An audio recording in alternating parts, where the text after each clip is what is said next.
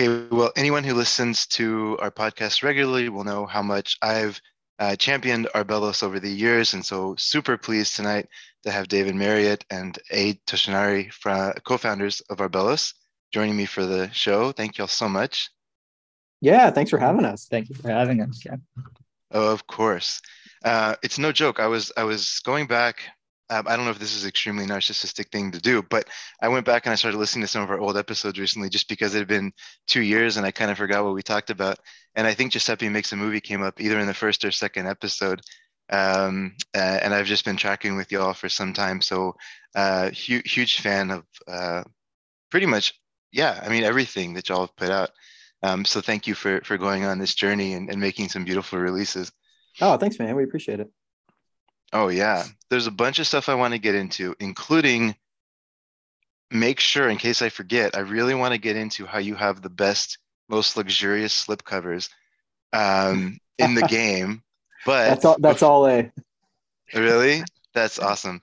Um, before we get into all that, I just am curious. Like, so Arbelos fills this really interesting niche of films from completely around the world that have a a big emotional impact when you see them. Like I think everything the Olive put out has a has an emotional impact. Um, you know, there's there's kind of a lot of things that fall under the art house genre, um, but I feel like y'all are very selective in the films that are really going to drive a pretty hard hitting kind of reaction. Um, and I, so I, I, don't know if that's how you see it, but I, I, would love to hear the story of how Arbelos came about. And uh, as part of that story, just sort of how you think about curation and, and how you, you know, started selecting titles. Uh, cause I think, yeah, anyway, so if, to the extent you can both of those in, otherwise we can make it a bigger conversation, but. Yeah. I mean, I think it's maybe more interesting to answer the, the, the second part first and the first, first part second. Yeah um, yeah, like we put a lot of thought into what the acquisitions mandate is going to be because it is it is obviously really diverse. We're not focused on like one type of film or one national cinema or anything like that. It's you know, I mean, it sounds boring, but first and foremost, you know, it's like we're a small company. We're do you know this is like a for the love of the game type of thing. So we have to be really excited about the work. Like it has to be you know we have to love it, and that's where it starts.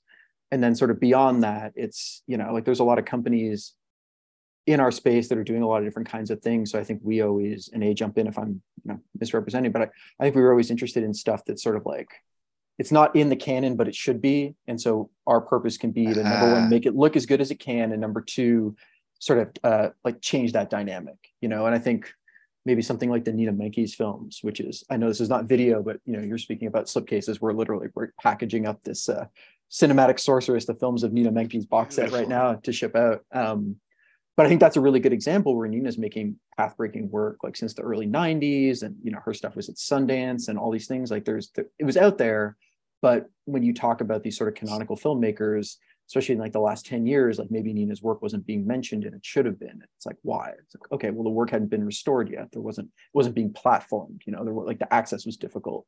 So I think that's a really good sort of example of where we can excel. Um, and so that yeah that's that's that's sort of the, the acquisitions mandate. And something like Satan Tango is a different animal because it's obviously it's on the Sight and Sound poll, you know, has been for a long time. Like people obviously uh, know who Béla Tarr is. His reputation is justly established. But with that title, you know, it's seven and a half hours long. There was no Blu-ray. Um, the DVD was out of print. It was really hard or impossible to get 35 prints to tour around North America for about a decade. So that was the sort of thing where, because of the the restoration workflow and setup that we had, that's where we could sort of excel. So that one is less like we have to establish Béla Tarr as a canonical filmmaker. Of course not. He's already, you know, there. But that that becomes more a question of quality of access. And that's where we could sort of step in. But I think okay, and I do want to get into the history of Arbelos, but I just on that point because I think I, I wanted to talk about Satan Tango. So since you brought it up, I think there's two level when you talk about canon, right? There's the one that the critics know, the directors that the critics know and the films that they know and then there's the films that people who just love film and, and are curious about film know and mm-hmm. i don't mm-hmm. think those are always the same right? And i think what y'all did with satan yeah. tango was bring him from bring Béla Tarr from the critics list into a more general discussion about great films. Um, because when that release came out i mean it was reddit and instagram and tw- it was flooded with satan tango stuff for months Yeah, well, that was a big swing for us. Like, obviously, you know, and A can talk about the genesis of that because it really sort of came out of his initiative. Yeah, that was that was the sort of thing where like the work is so powerful, like you can't deny that film. So I think there was some sense that we always had where it's like to get it out in a new 4K restoration and have it tour, like people people will find it. You know, like the people who are unaware of it, its reputation, like it was just sort of this this perfect symmetry of things. But it's you know not an inexpensive thing. Like the economics of restoring that film were tremendous. So it was it was easily the riskiest thing we ever did as a company, but also I think is arguably our most um, I don't know, like successful is not the word, but it's it's it's the one that's landed in front of the most people. It's your uh, it's your avatar way of water. yeah, yeah, exactly. Yeah, we're working on a, a, 3D version now with Bella. He's very excited about it. Good, good. Um, hey, yeah, I don't mind, know if that you, answers your question. Actually, it does, but I, am curious now. Hey, do you do you mind telling a little bit about the origins of that? Then I think that's an interesting story.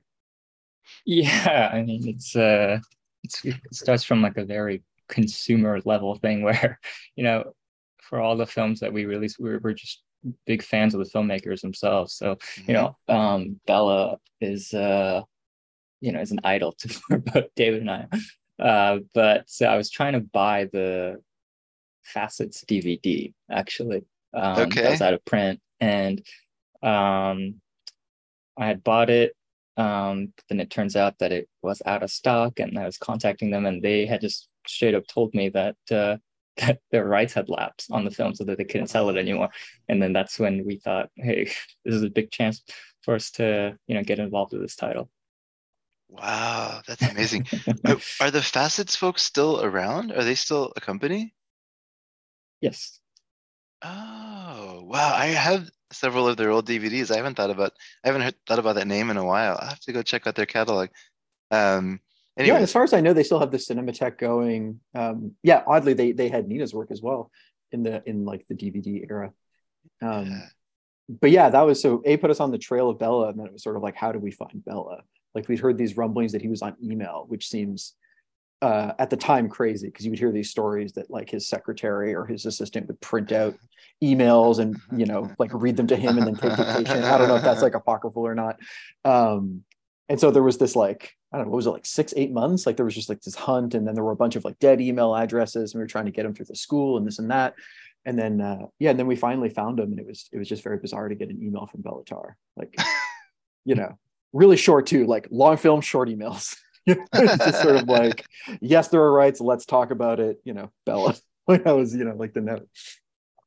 Amazing. And so, um, so y'all went through the process. Did, did he actually own the rights? It was him. It wasn't like a, a production company or something. Yeah, it was. It was him and his like, uh, like I don't know, it's like a producer slash lawyer, but yeah, they were they were uh-huh. essentially with with Bella, oh, and then the elements were on deposit at the um, at the Hungarian National Film Archive, and so that worked out really well. That was sort of felicitous timing because we were also working with them to get Son of the White Mare off the ground. And now we've done uh-huh. subsequently a whole bunch of projects with them. And they're, you know, it's a whole other conversation, but they're like the model for what like a really cool, progressive, forward thinking national film archive can be. Like they're doing really, really tremendous work. And we have like a long, cool partnership.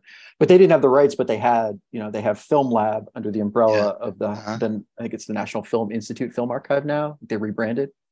Uh, but it's like the best film archive in Hungary, and so they, we do the 4K scans. Obviously, Bella very um, against his negatives leaving, uh, crossing like you know borders, which is smart.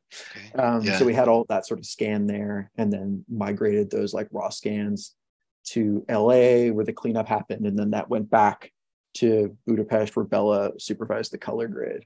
But uh, did yeah, ever was, get to? Oh, sorry to interrupt. Did you ever get to go to Budapest on the journey?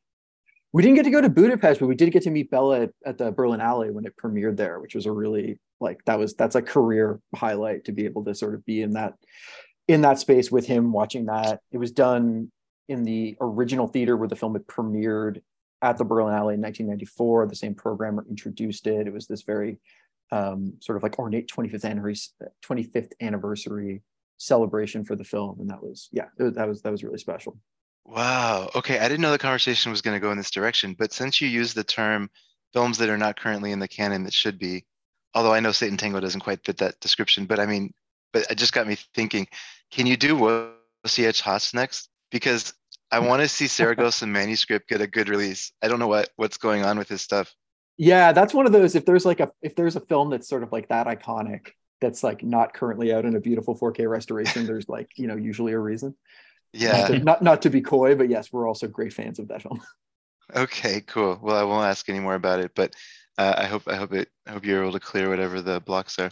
On the completely other end of the art house spectrum, there was some Indonesian um, horror films like Lady Terminator and some different ones, some Mhm, crazy yep. action movies and stuff that had been stuck in kind of rights hell. And there's rumors that they're they're finally getting cleared up. So maybe this is a good time in history for some of the ones that have been difficult. I hope that's true. Well, yeah, I mean Um, having um having the mother and the whore come out. I mean that's not us, obviously. That's uh that's it's uh it's a, it's a whole other uh you know like avenue, but like that's that's huge. That's like unbelievable that that's happening. Yeah, that was exactly. like everybody took a run of that for like years and years and years, and to have it in this beautiful like 4K restoration is is uh is exciting. That's awesome. Um, okay, so maybe thank you for going down that Satan Tango rabbit hole. I just um, I was I, love hearing those stories. Going back a little bit, um, so I don't know if you want to start. I have two kind of questions are, maybe they lead into each other. I'd love to learn the kind of path that y'all took to get into the to, to knowing about these films and loving these films. You know, your kind of film journey uh, as a kid, and then kind of just growing up and seeing how you kind of evolved uh, and then separately how Arbelos got started. So uh, I don't know, those are however you want to take that, but I'd love to hear both of those. Yeah, A, do you want to jump in? I feel like I've been running my Um, mouth. Sure. trying to think. I guess the first question. Um, yeah, I have a pretty st- standard answer. I- And I went to undergrad at UCSD and studied visual arts there. Um, And you know that's that. And I, I always liked films before that, but I I think I was more interested in straight narrative films. Um, and then taking going to school there, you learn a lot more experimental films, uh, art house films, like uh, Babette Mangolte was one of my teachers, um, and Jean Pierre Gorin. So these kind of, um, you know, art house French film director slash DPs Yeah, uh, yeah, yeah. were teaching there, um, and it changed my whole perspective uh, on just how to watch films in general. Um, and I think for I think that's when I first heard about Béla Tarr too in school. Like well, one of uh, the guys at schools, um, he was probably the biggest art house buff there in school, and he was telling me, "I'm going up to LA to see uh, the Turin Horse play," and I was, "What's that?" And um, yeah, yeah, I don't think I ended up going that time, but uh, you know that put me on the his, his name was on my radar after that. Um, and then, I mean, work starting just working in distribution was um, we were talking about Giuseppe. Uh, I had seen Giuseppe uh, at a film festival, but also Mike. I had known him, uh, Mike Patton, who's the producer of Giuseppe Makes a Movie. Um, uh, well, he was actually teaching at UCSD, even though I didn't take his class at the Ah, time. okay. But um, my partner had taken his class, and I loved the movie. I saw it maybe three, four times in the theaters, and um, and that was just kind of my connection to Cinelicious as well. And I said, uh, I reached out to Mike and I asked him if um, there's any way for me to work uh, at Cinelicious or if he had any connections, and then he introduced me to David. And yeah, Ah. Well, that's awesome. So there's something you said that I want to ask about because people say this a lot and they gloss over it, but I just realized that I've never actually asked the follow-up question to that. How did you watch films differently after going to like being in that environment? Because you mentioned, you know, like it helped me watch films differently being at UCSD. Uh, oh like yeah. what does that what does that mean because I, I i'm always interested because i think I, I don't have any formal training i just kind of watch movies and kind of go by how they emotionally impact me and i am always feel like i'm missing out on the reasons that people love a lot of the classics for the composition the shadowing or all these things that i you know i haven't been trained on is it is it that kind of stuff or how, how did how did you watch films differently the composition part, I think I always had a liking for you know certain aesthetics, um, even before UCSD. But um, it's almost as if like they're just hammering these types of films at you constantly. So Okay. you, I think you're just s- slowly start to see different things in these types of films that you had never seen before, and then you start to appreciate them. Um, Yeah, because yeah. I, you, even still, like a lot of those films that we saw in school were pretty tough to watch, and I think I fell asleep in a lot of them too. But um, you know, uh, but I think it's just I I think about those films a lot, um, and you know, I I don't know if I can really answer why uh, I love them so much, but it just it's just those types of films really stuck with me a lot yeah. a lot more than other types of movies. Yeah. That makes a lot of sense. It's almost like you're not that your brain has changed. It's just like by exposure to so many different types of films, you almost get like your aperture opens up and you kind of really get a, a sense of what you like or something, as opposed to before was like just a smaller, you know, sampling. Yeah, definitely. Yeah, okay, cool. Well, decided. What about you? Uh, I'm also a film school kid. I'm so I'm Canadian. I grew up in in Montreal. Um, and went to Concordia for film production, actually. But that program um, at the time, I assume it's still run the same way, but this was sort of pre-digital revolution. So we were like editing on Steenbecks and shooting on Bolexes and doing like 16 millimeter like neg cuts and stuff like that. So I think okay. they probably reconfigured what that program is uh, substantially since I was there. But that film production program was heavily supplemented with classes in the film studies department. And so I sort of sort of like what Dave's talking about went through like I was I was a cinephile as a kid, but I was also a TV kid. So a lot of what I saw was what was programmed on television, mm. which is, I think, you know, I'm 37. So this would have been like in the early 90s. I think a lot of people who are like, I, I saw the classics on TV are usually like 20 or 30 years older than me. Yeah, um, yeah. But there was, there was a station there called Bravo, which I don't know if that exists in the States. Yeah, I, I think so. There's, I'm sure it's the same one.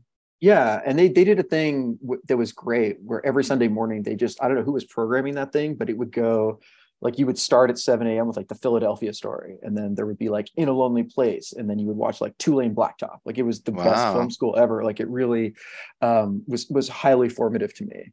Um, and then I was also really obsessed with uh, this old NBC show called Homicide: Life on the Street that I hope gets a really nice deluxe restoration Blu-ray treatment one day because the early seasons of that are just unbelievable and it was all shot like 60 millimeter bypass, a bleach bypass, and was you know heavily influenced by like documentary new wave editing, and you know so I had all this stuff kind of cooking, going in with that, and then film school kind of opened the floodgates for like European, uh, like quintessential European art house cinema and beyond. And so it was sort of like those two those two streams I think were really what uh, what programmed my brain for for this sort of stuff. And then it was sort of a constant evolution after that. And then, and then I stayed. Sorry, yeah. Yeah, no, go ahead.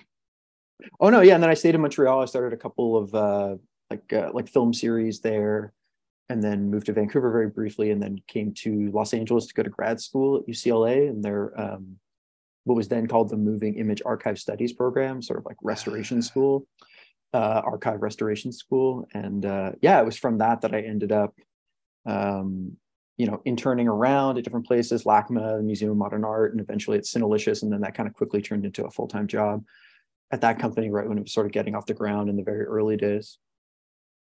That's fascinating. And so Cinelicious has naturally kind of evolved into Arbellos because a lot of it is this, you know, I guess you and UNA now are running it. Was it was that just a natural progression between the two companies then? Sort of, yeah. I mean, Cinelicious was was this guy who had like a kind of a thriving post production boutique post production business who was interested in getting into film restoration and distribution, and that was sort of the genesis of it. And then, um, yeah, that was a cool company for a lot of years, and then things sort of changed there. And then I was sort of cure. I, I was quite keen to sort of keep the the business model alive and sort of make sure a lot of these films that we had restored there did not um, sort of fall off the table, so to speak. Yeah. You know. Yeah. Um, and so, you know, I got together sort of like the core people that were running Cinelicious Picks, the distribution arm at the time. Was like, we should do our own thing. That eventually became Arballos, um, which launched in May of 2017. And then we sort of went back and took that Cinelicious library with us and then continued to acquire things that were, you know, Arballos films in their own right, which started with uh, the last movie. It was our first Arballos film. Yeah, I think I've been saying the name wrong this whole time. Sorry, you're saying Arballos. Sorry. No, I, I, there's no definitive pronunciation. Like even okay. within, like there's Arballos and there's Arbellos, and they're both correct. Okay, all right, just making sure. Um, well, before we get into um, Arballos films, I want to stay in Cinelicious for just a second because the four that I own, and if there's more that are out there that I missed, apologies. I thought I, but Giuseppe makes a movie, Belladonna Sadness, Private Property, and Funeral Parade of Roses. So these are the four that I that I own from that um, effort. And holy cow, like every single one of these films is unbelievable. Like, so I'm sure everybody, you know, if anybody hasn't seen Belladonna of Sadness, this to me is like up there with in that category of films that is worth like everybody should see, but is also extremely hard to see. Hmm. Like you know, like it's just it's so gut wrenching to watch, but it's worth it. Yeah, it's not an easy watch, that's for sure.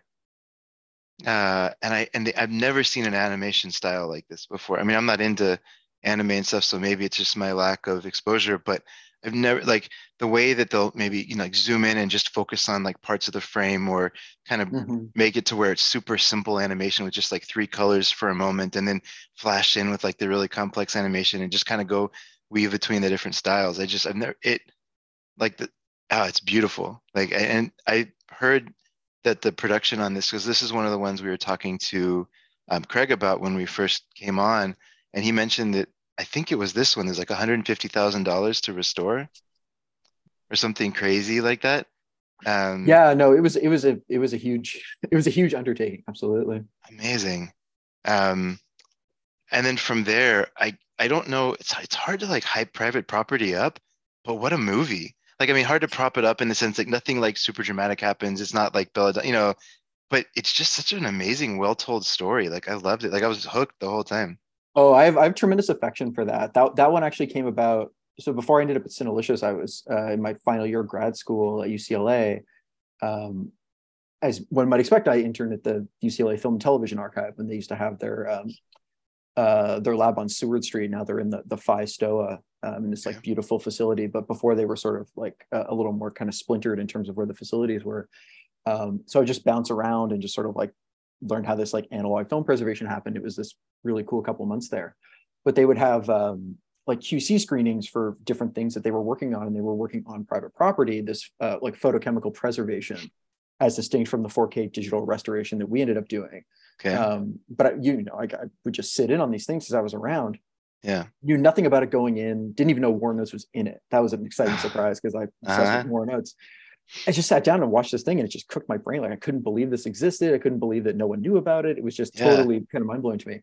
So I ended up at Cinelicious maybe like six, seven months later. Like that was like the first thing I was like, we should really consider this. Like this, this could really pop.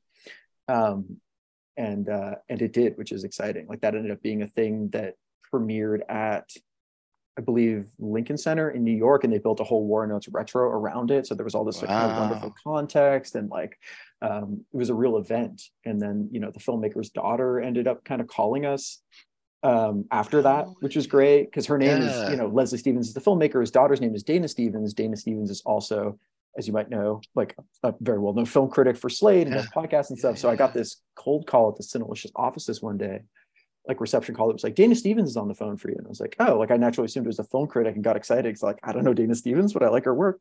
Uh-huh. And then it uh-huh. was Leslie Stevens' daughter, totally different person, who's just like, yeah, I was at the screening in New York, and like this, it, it was so amazing to see the film. I never thought I would see it again.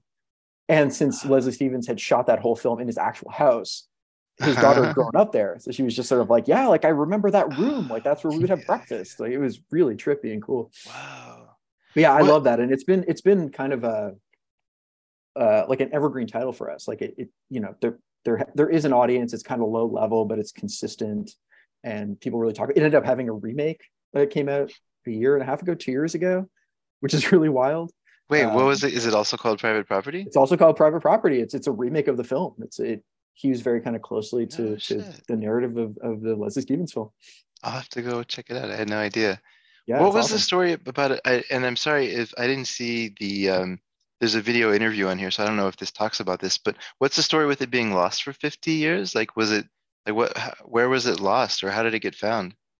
I think it's just a lot of some films that are not produced by studios. Like that was produced independently, okay. and like a lot of those films just sort of can fall off the grid if there's not, you know, an active steward for that work. Yeah over the yeah, years. Yeah. And so, I mean, you know, the folks at UCLA would need to kind of fill in the blanks here. But as I understand it, you know, obviously UCLA takes in a tremendous amount of material and then it takes a while to get it processed. And this was, you know, private property. The, the camera negatives were part of this large donation that they'd received and so it, it kind of happened that way wow oh that's awesome I hope I'm getting um, that right. I'm pretty sure that's that's what it was. But yeah, we definitely can't take credit for like discovering it. I just I saw it. UCLA had already kind of preserved it and was like, oh, we could do something really cool with this and help it get maybe even even uh, like an even larger audience. Well, that, that's kind of one question I have. Maybe this is a natural detour into one of these things. I'm curious from your perspective because it feels like to me, again, I'm you know just on the outside, but it feels like your titles sell well. The the the actual Blu-rays sell well, and um and and obviously you know you talk about your theatrical runs. I'm really happy to hear that they do well in that as well. But it uh, I've been collecting for about 20 years. We're similar in age. I have you by a few years. I just turned 40, but I, I was around kind of yeah, thanks. In the early 2000s when that, that I feel like everybody owned DVDs, right? It wasn't like it was just a matter of what kind of DVDs do you own, but like everybody had them. Mm-hmm. Um, and there was so much stuff coming out. Um, but in that, I feel like there was this kind of band of films that didn't get released because it was a true business. And so people made these kind of like business decisions around the movies they released, right? Mm. And so now we're getting into this phase. I'm curious if y'all are seeing this where a lot of films are getting either the first release on disc or first release in 20 years or 15 years. Um, and it seems like, in a way, because we're in this collector's market now, it's almost better for preservation in a weird way. Like, at least the films are getting a chance to get restored and owned by 2,000 people or 5,000 people if at least I don't know, are you is, are you seeing a similar trend from your side? Yeah, A, do you want to answer yeah. that? Um, yeah, I think so. I mean, I mean, especially, uh, I mean, the beginning of COVID, um, sales really increased for us because Good. of. I mean, I think it's because people were just stuck at home, and then, uh, and I guess they also got the, government money as well. But, um, yeah. I mean, yeah, Blu-rays definitely have become a lot steadier than when we first started. Uh, even what when I started was what 2015 at Cinelicious. So, um, yeah, it's been a growing trend every year. So I can I see that as well. That's great. Yeah, it's an interesting yeah. thing. I mean, you kind of nailed it. Like you, you like the market like if you're taking this sort of uh, like macro level view of it like of course the market has like collapsed for physical media but when you sort of telescope in on the thing it's like actually yeah but that's like if you're trying to release you know uh, like whatever tent pole thing or maybe those are even doing well now but for the longest time especially you know it, it's kind of started percolating a few years before the pandemic and then as a said the pandemic really kind of accentuated it the collectors market like you can do really interesting things there. Like it's it's a uh, we're becoming every year that passes we're becoming more and more of a physical media company. Like we do a lot of different things but you know we started in more of a streaming space and then it was sort of 50 50 and now it's almost like maybe blu-ray sort of like edging ahead a little bit. Oh that's exciting um, to hear especially when you're producing a high quality. Okay so i don't know if this is a, like the perfect segue but i think it's a time. Speaking of physical media can you tell the story of these silky luxurious slip covers? Like i'm not even trying to just like suck suck up to y'all. like these are the best slip covers in the game. I almost want to like wear them. Like how did y'all come up with this design? Uh it's it's not just paper. Like what is it? And like how did you come up with it? I love it uh with we work with the local um printing house called nonstop okay um and when we approached them uh we you know we asked we had asked um we were looking to do slipcovers because we had never done them. Um, and we saw the vinegar syndrome model and, and it's pretty interesting, but we wanted to make it unique as well. Um, and they had done another project that does this sort of envelope style thing. Um, and these are, uh, yes, the Satan chain the first three, the Satan Tango, Son of the White Mare, and Damnation ones are all based off of the same paper, uh, but they have different coatings on them. Okay. Um, and uh, yeah, the Satan Tango one is called Sandy Matte, and yeah, as you can tell, it, it's um. Oh, so yes, it is kind of sandy. That's right. Yeah. Um, and then this is more of a kind of velvety texture. The Son of the White Mare one. Um, you know, I think in my head, I think uh, they the textures fit the film. I don't know if it's That's actually awesome. true, but it's um, but uh, and then each time we try to kind of up the game to make it more interesting. So me and uh, this guy named Lehman who runs uh, nonstop, we're always going back and forth what we can do next. um, yeah, uh, and then so for Damnations, yeah, it's it's just exciting to do these sort of things because it's a it's a physical product and you can see it. Um, and he sends us mock-up so we can just see uh, you know different uh, variations of um, each slipcase and trying to find the right material. And and yeah, this one's also sandy matte, but with the um, like a gloss texture over it. And Okay, that that makes sense. So it's it's regular paper, but it has a coating, and the coating changes depending on kind of your vibe for the film and and what you want to do for the film. yeah, exactly. that is such an Although I guess now with the uh, with the sorry to talk over you with the Nina set now we changed the paper as well, which might be interesting to talk about. Yeah. So for the Nina's uh one, it's um Sorry, the Nina Menkes set. The Nina set. Nina- It's like, Nina we're all friends set. with Nina. um yeah this one is because all the other ones if you um it's if you open it it's actually just white paper yeah, but yeah, yeah. for this one it's the same color all the way um i know Okay. this is a podcast so you can't really see No, it but, no, no, no. uh, um but it, it's this place called color plan and um it's a new type of texture and it's uh it holds better as well keeps it more rigid shape and yeah, we're Wow. at this new holographic i don't know if you can tell but A little bit, a little Yeah. bit. I bet it's gonna be better in person, but yeah that is such a beautiful cover though. There's a, there's a simplicity in y'all's design that I think also helps because I think when I think of like canonical films, it's weird to have a busy cover with that, right? Like I like the simple mm-hmm. design. Like I think it matches the spirit. Yeah, we, we, we work really closely um, with a graphic designer named Dylan Haley, and he's done everything uh, from Cinelicious days. So Okay, yeah, so it's all him. that's great. But I think I think Um, you hit on on sort of an interesting like larger point too, which is you know I, we're conscious of leading with the work. You know, it's sort of Yeah. like I don't know. The idea is never that our personalities will in any way eclipse the work. The, the design shouldn't eclipse the work. Like you lead with the, the the film and everything sort of supports that, and that's how we approach it and what the model always is. I think you can sort of see that in in the design being more minimal or more spare. Like it's not you know the work is the the thing that delivers and everything that we're doing is to properly contextualize it make it exciting and support it but we're never trying to eclipse it if that makes sense No, it totally makes sense. And I think it goes back to your first point of starting from a place of loving the films, right? Um, totally yeah yeah, because it's almost like you have to know the films in order to be able to do what you just said.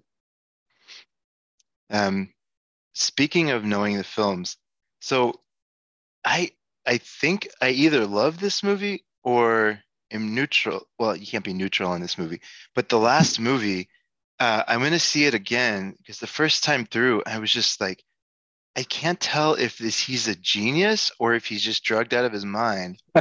But yeah what an experience! you know what was wild about that is so uh, as you might imagine when we're producing these these new 4k restorations you see the film which is an insane amount of times Yeah, um, just over and over again, especially when you're doing uh, like the color grading pass. And, and the last movie is one of those instances where uh, obviously like the DOP is no longer around, Dennis Hopper is no longer around. So, you know, we did have a, a there was a print at the Academy Film Archive that had been supervised by um, by Dennis and the DP. So we kind of had a screening of that and had the colorist there to sort of like see what that looked like. But okay. the camera negative by that point had been pretty faded and that print had been struck pre uh, the digital revolution so you were sort of left with a lot of these the, the legacy of the fading in there that, that with those Mhm. Analog tools you couldn't really do that much with so it was both helpful and and also a little like potentially misleading um, Okay. all of which is just to sort of say that the color work on that was was very long and very involved in a lot of different passes so we saw the last movie i don't know easily what like maybe 50 or 60 times at Oh, least wow. in restoring that and you know and i'd always just mentioned it's like even if a film no matter how much you love a film you're going to see it 60 times in the course of a couple of months you're going to start to get kind of sick of it probably Yeah, yeah. the last yeah. movie just continued to reveal itself in these different ways like you just liked it more every time you would see it Wow. and i think maybe that's a that's the, the best testament to its brilliance you know because i think that is your reaction is is totally valid and um I think how everybody kind of feels the first time you see it. Like it's it's a lot and it's dense and it's mystifying, and you're like, is he just high and drunk on Godard? Like, is there anything of merit here? And then the more you sit with it, the more you see it. It's like, oh, I think there absolutely is, and I think there's a there's a like a native brilliance to it that's very much Dennis Hopper's. I mean, that's my opinion, but um, it definitely rewards repeated viewings. That's awesome. Yeah, I, I, I always said it was sort of like if Godard and Jodorowsky somehow had a child and that yeah. child did some drugs or something like that. I don't know, but um, yeah, and that child probably would do some drugs. But um, anyways, I, I am just so fascinated by it. Okay, cool. Well, um, so I'm staring at let's see, four here and then five here, so nine, ten, ten movies so far. You have Nina Menkes' set coming out, uh, and then you said you have an announcement that's pending, which I mean, I won't ask about it, but that would be, I'm assuming, release number 11. Um, for physical now so we have yeah if we're going to track it by like the the physical releases which not everything from Cinelicious got, but everything through Arbelos has, and, and will continue to to to, uh, to receive physical releases. So we have uh, Cinematic Sorceress, the films of Nina Menkes, the the box set. Then it'll be the special edition for Wendell Harris's Chameleon Street. We're working okay. on now. Speaking of the um, the slipcases, that's a as as an elliptical deep tease. The A's got something cool cooking on that one. So it'll be it'll be a it'll be a very uh very pretty well, set. Hopefully, hopefully we're we're still like testing data testing to see if it'll actually work. But yeah, it'll oh, be pretty wow. cool. Uh, and that, and that, of course, like Wendell is an utterly brilliant and singular multi hyphenate uh, genius. So working on that was wild and great uh, and a career highlight. And then after Chameleon Street, we'll have um, Life's Cheap but Toilet Paper is Expensive, the Wayne Wang oh, film. yeah, yeah, that's right, that's uh, right. That we just that, that just finished its sort of theatrical tour and it'll have a physical media and a streaming life. We toured Mireille Dansereau's uh, Dream Life, the Québécois film from 1972. Okay. So that one will actually come out through our sister company, Canadian International Pictures. Okay. And that'll have um, a special edition release that way. And then I think the last one we can talk about officially is um, is To Duo, which uh, which mm-hmm. A really championed and can talk about a little bit. Yeah, To Duo um, had its theatrical run at the very end of last year, and then it's played at the American Cinematheque here or in, in LA. Um, and yeah, so that would be probably late end of this year or even maybe early 2024 but okay. hopefully the end of this year yeah okay wow so that seems like y'all are kind of putting out somewhere in the ballpark of three two two to four releases a year uh, on on Blu-ray at least. Is that is that kind of the you know the cadence that you're going to try to keep up? Do you have any plans to go do more? I'm just greedy for more. Is the only thing behind my question. no, that's kind of you. Yeah, I think like two to four, maybe a little bit closer to four is probably a safe bet. I mean, we're we're okay. built out. Arbelos as the company has a big uh, sort of like international distribution dimension, and so that, as you might imagine, becomes sort of time consuming. We sub-license a lot of the the films and the restorations that we work on or require to, mm. um, you know, different uh, different other labels in different countries, sort of around the world, and so um, as as a consequence of that, we're you know, there's only two of us doing the company, so there's only so many hours in the day um, so I think because of that, and also like we remain really committed to having a theatrical life as best we can for for everything that we're doing, and that also you know is is, is fairly time consuming. So sure. yeah, it ends up being about two to four of what we have the bandwidth to produce every year because we don't really want to do anything half-assed. You know, like we want to be able to sort of put our names behind everything. So we're, we're always very conscious of not taking on more than we can do properly. Well, the dedication to quality is is uh, is apparent. So um, I'll be patient. Um. I mean, it would make more economic sense to do more, but uh, I I think we'd rather make sure everything is like a ten out of ten in our eyes before we you know put it out in the world. That's great. Uh, so that you know, I think by way of intro, that covers pretty much what I wanted to learn about y'all and the company. Um, is there a place you prefer people to buy? Is it nice to buy from your website? Um, you know how, how do you want people to buy from you? Uh yeah website our online shop would be great. Um yeah i mean i or if you could just buy it other places as well but. Yeah you get to keep more if it's if they buy direct right? Yes. Which funds Yeah. bigger and more ambitious projects and better slipcovers. Yeah. a, thou- a thousand percent. Also, if you buy it from us, we send it to you. So you know you can't tell that, but you get the uh, the extra bit of love that you know it was packaged by one of us and sent to you from uh, you know roughly the eastish side of Los Angeles where we both live. That's awesome.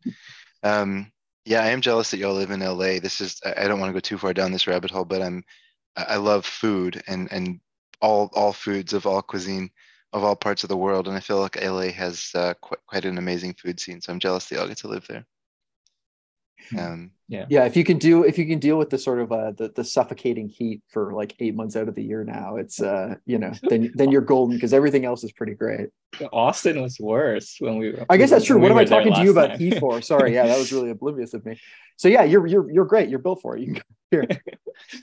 yeah, What's funny, A and I both live in Los Angeles, uh, and this I guess ties into the slipcases because we, you know, once everything has sort of been like constructed and the back and forth with A and Lehman has happened, like somebody has to pick up the stuff, and uh, neither A nor I drive, so it's always like, in some ways, the most like logistically uh, difficult part is just sort of like how do we actually physically pick up the thing and bring it to where we package it. That's hilarious. Um, modern day challenges. Um, well, where is the best place for people to reach you on social if they want to ask questions or recommend Wojciech Has uh, box sets? yeah, our website's arbelosfilms.com and we're Arbelos Films on, you know, all, all the regular places that you would find us like Facebook, Instagram, Twitter. We have no TikTok as of yet. Probably Maybe that's maybe that's maybe that's the future. no, not if it decreases the amount of releases you do every year. Stay off of it so you can. Yeah, exactly. Yeah, yeah. Another another another uh, platform to keep up with. Yeah, exactly. Well, thank you so much for this. Um, uh, it's really been a pleasure talking to you both, and uh, I hope wish you wild success.